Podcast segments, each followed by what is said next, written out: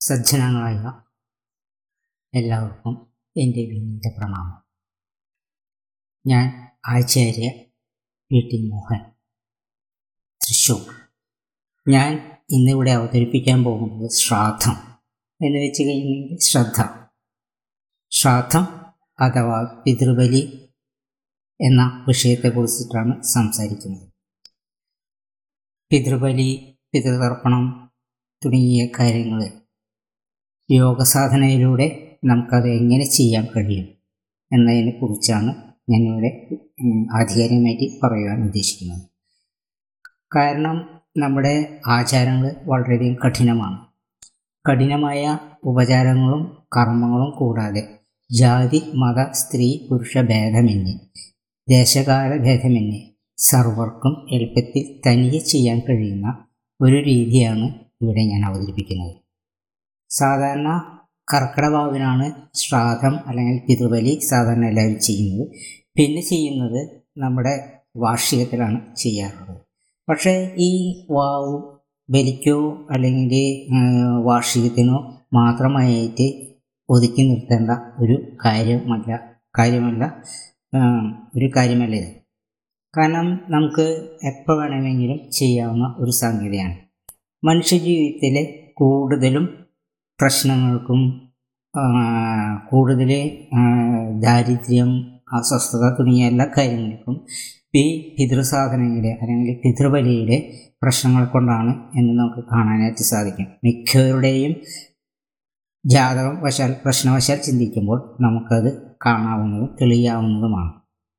എന്നാൽ ഒരു പരസഹായവും കൂടാതെ എനിക്ക് എന്റെ ഗുരുനാഥൻ ആയ ആചാര്യൻ ശ്രീ എ വി കൃഷ്ണകുമാർജി പറഞ്ഞു തന്ന ചില കാര്യങ്ങളാണ് ഞാനിവിടെ അവതരിപ്പിക്കുന്നത്.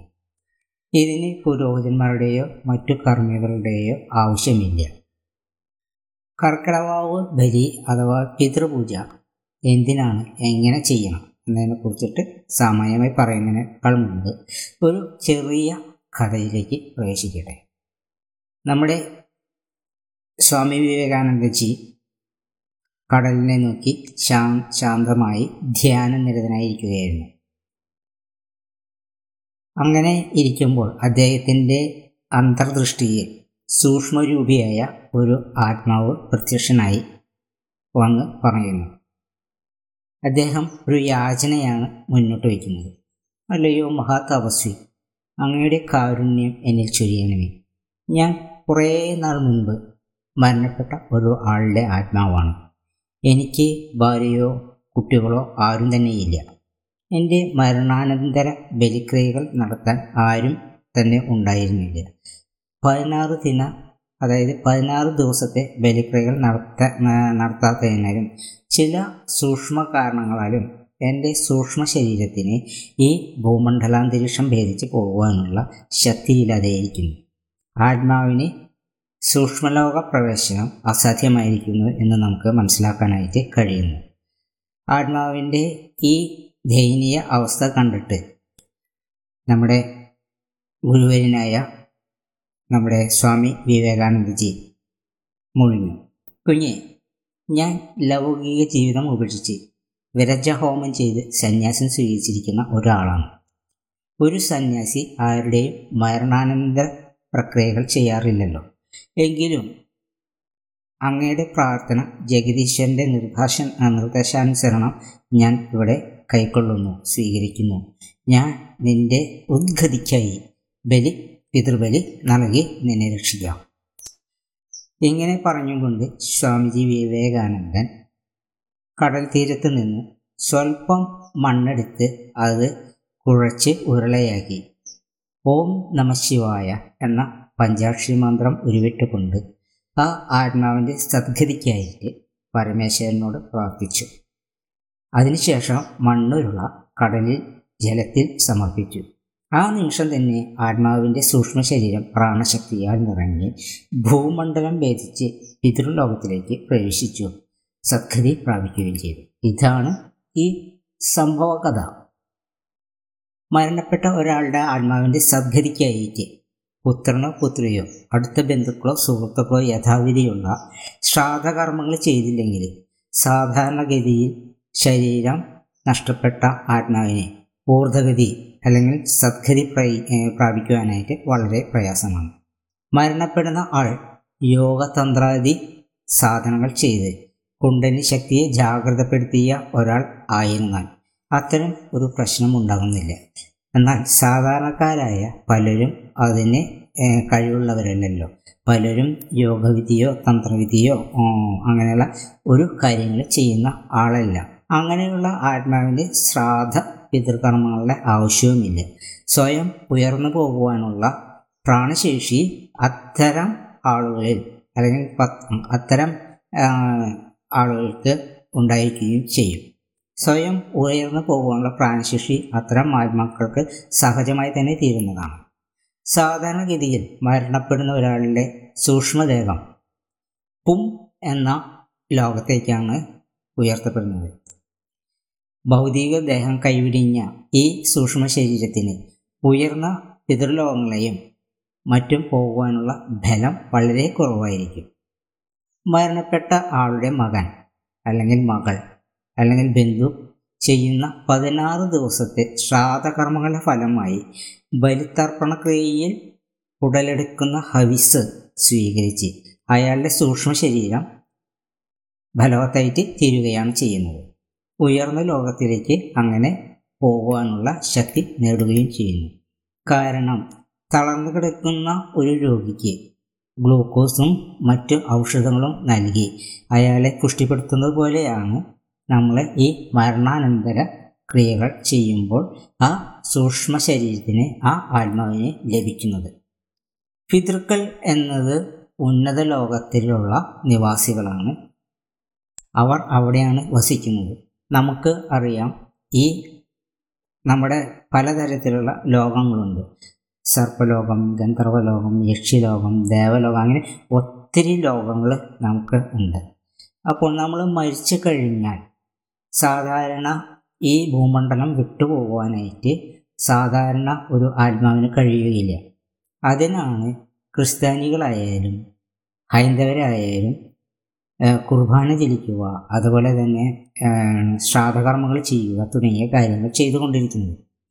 അങ്ങനെ ആത്മാവ് മരണപ്പെട്ട ഒരാളുടെ ആത്മാവ് എത്തിച്ചേരുന്ന പും എന്ന ലോകത്ത് നിന്നും. കാരണം വെച്ചിട്ടുണ്ടെങ്കിൽ നമ്മളിതിങ്ങനെ ചെയ്യുമ്പോൾ പും എന്ന ലോകത്തിലേക്ക് എത്തിച്ചേരുന്നു. പതിനാറ് ദിവസത്തെ ബലിതർപ്പണ ക്രിയകൾ ചെയ്ത് ആത്മാവിന് പിതൃലോകത്തേക്ക് ഉയർത്തിവിടുന്നവർ ആരോ അവരാണ് പുത്രൻ അല്ലെങ്കിൽ പുത്രി എന്നറിയപ്പെടുന്നത്. കാരണം ഭൂമണ്ഡലം ഭരിക്കുവാൻ കഴിവില്ലാത്ത ഒരു ആത്മാവ് അദ്ദേഹത്തിനെ ഉയർത്തുവാനായിട്ടാണ് നമ്മൾ സാധാരണ ശ്രാദ്ധം തുടങ്ങിയ കാര്യങ്ങളെ കൊണ്ട് ചെയ്യുന്നത്.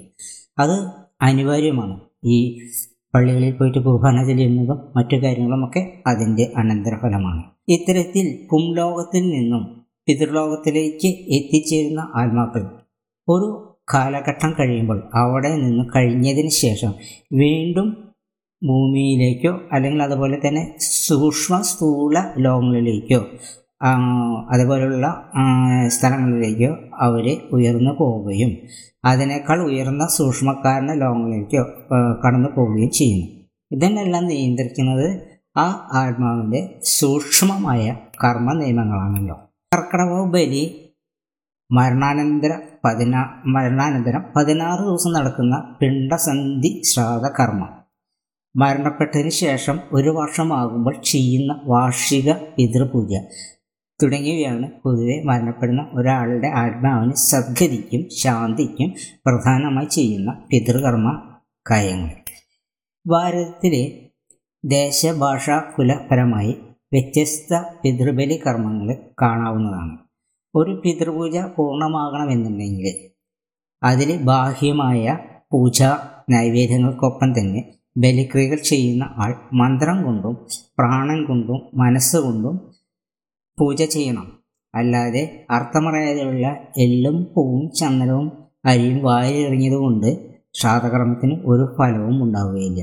അതുപോലെ തന്നെ ക്രിസ്ത്യാനികളിലെ പള്ളിയിലെ അച്ഛന്മാർ ചെയ്യുന്നതും അർത്ഥമറിയാതെ കണ്ട് വെറുതെ കുറേ വാക്യങ്ങൾ ചൊല്ലിയത് കൊണ്ടൊന്നും ആത്മാവിന് പൂർണമായും ഈ ഭൂമണ്ഡലം ഭേദിച്ച് പോകാനോ ഭൂമിലോകത്തിലേക്ക് എത്തുവാനോ അവിടെ നിന്നും പിതൃലോകത്തേക്കോ അല്ലെങ്കിൽ മറ്റു ലോകങ്ങളിലേക്കോ പോകാനായിട്ട് സാധിക്കുകയില്ല.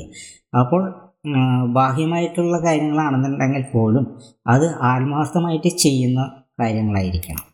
യോഗാത്മകമായ ശ്രാദ്ധകർമ്മം ചെയ്യുന്നത് എങ്ങനെയെന്ന് ഞാൻ വിശദീകരിക്കാൻ പോവുകയാണ്. ശ്രദ്ധയോടെ കേട്ടിരിക്കുക. ശ്രദ്ധയോടെ മന്ത്രവും മനസ്സും പ്രാണനും സമർപ്പിച്ചും കൊണ്ട് അച്ഛൻ വഴിയും അമ്മ വഴിയുമുള്ള വംശപിതൃക്കളെ മനസ്സിൽ സ്മരിച്ചുകൊണ്ട് അവരുടെ ഊർജഗതിക്കായി അല്ലെങ്കിൽ സദ്ഗതിക്കായി ചെയ്യുന്ന കർമ്മമാണ് യോഗാത്മക ശ്രാദ്ധ പൂജ അഥവാ പിതൃബലി. അതിന് ബാഹ്യവസ്ഥകൾ ഒന്നും തന്നെ ഇവിടെ ആവശ്യമില്ല.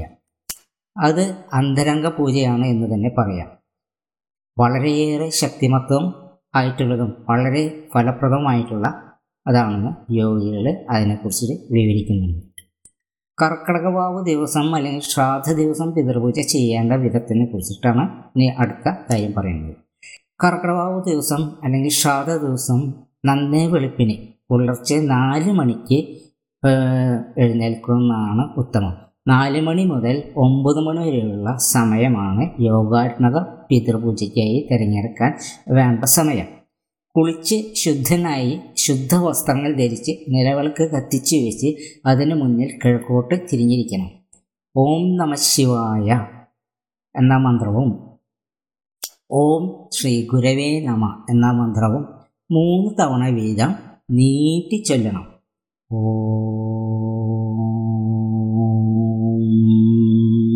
നമ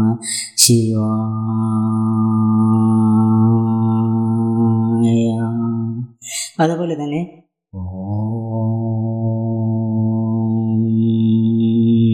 ശ്രീ ഗുരവേ നമ. ഇങ്ങനെയാണ് നീട്ടിച്ചെല്ലേണ്ടത്. ശേഷം ഭഗവാനോട് അല്ലെങ്കിൽ സർവേശ്വരനോട് പരമേശ്വരനോട് ദൈവത്തിനോട് അല്ലെങ്കിൽ ഗുരുവിനോട് കൈകൾ തൊഴുത് പിടിച്ചുകൊണ്ട് കണ്ണുകൾ അടച്ചിട്ട് പ്രാർത്ഥിക്കണം. പ്രാർത്ഥിക്കേണ്ട വിധം ഈ കർക്കിടവാവ് അഥവാ ശ്രാദ്ധ ദിവസം ചതയം നക്ഷത്രത്തിൽ ജനിച്ച രാമൻ എന്ന പേരായ ഞാൻ. ഇവിടെ നക്ഷത്രം പേരും ചെയ്യുന്ന ആളാണ് ആളുടെയാണ് പറയേണ്ടത്. എന്റെ വംശപിതൃക്കൾക്കായി ചെയ്യുന്ന യോഗാത്മകമായ ശ്രാദ്ധകർമ്മം അഥവാ പിതൃപൂജ പൂർണ വിജയപ്രദമായി തീരട്ടെ. പിതൃക്കൾക്ക് സദ്ഗതി ഉണ്ടാകട്ടെ. മഹാദേവന് എന്റെ പരമ്പരകളുടെ അനുഗ്രഹത്താൽ എല്ലാ പിതൃദോഷങ്ങളും നീങ്ങി എന്റെ ജീവിതം ഐശ്വര്യപൂർണമാകട്ടെ ഇത് പറയുമ്പോൾ തന്നെ നമ്മുടെ ഒരുവിധ തടസ്സങ്ങളെല്ലാം മാറിക്കിട്ടുന്നതാണ്.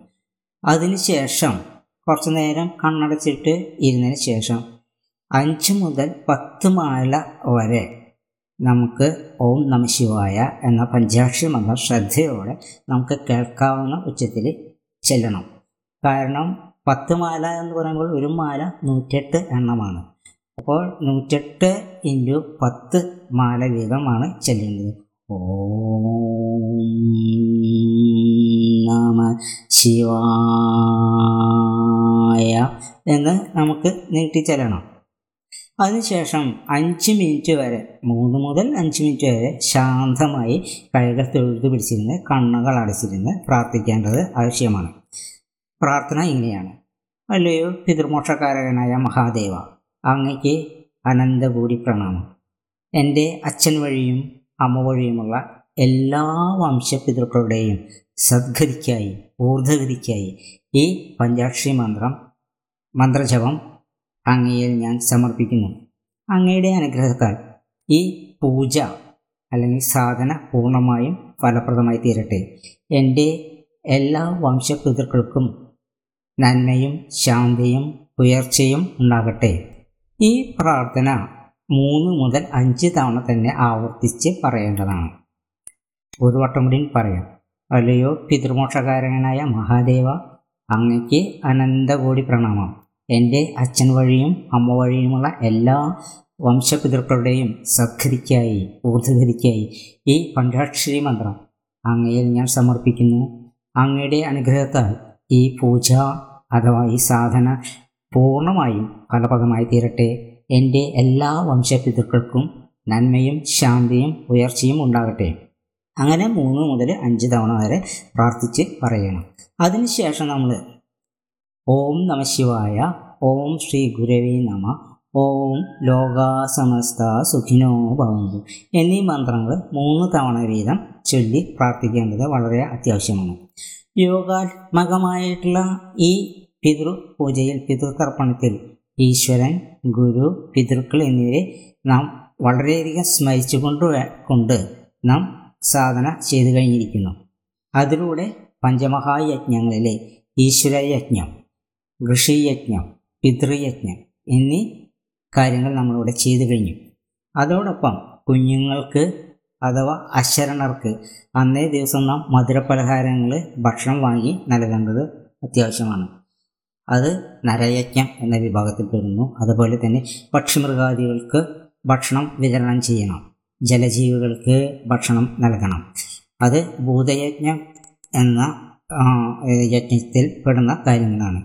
ഇവയെല്ലാം ചെയ്യേണ്ടത് ആവശ്യമാണ്. അതിനുശേഷം രാവിലെയോ വൈകിട്ടോ അടുത്തുള്ള പള്ളിയിലോ ക്ഷേത്രത്തിലോ പോയി വിളക്ക് കത്തിക്കുക. കഴിയാവുന്ന വഴിപാടുകൾ നമ്മൾ പിതൃ നമസ്കാരം കൂട്ട നമസ്കാരം എന്നിവയെല്ലാം ചെയ്യുക. ഇത്രയും ചെയ്യലാണ് യോഗാത്ഭകമായിട്ടുള്ള ഈ പൂജ. എല്ലാവർക്കും നന്മകൾ ഭവിക്കട്ടെ. എന്റെ ഈ പ്രഭാഷണം കേട്ടിരുന്ന എല്ലാവർക്കും എന്റെ നന്ദി നമസ്കാരം.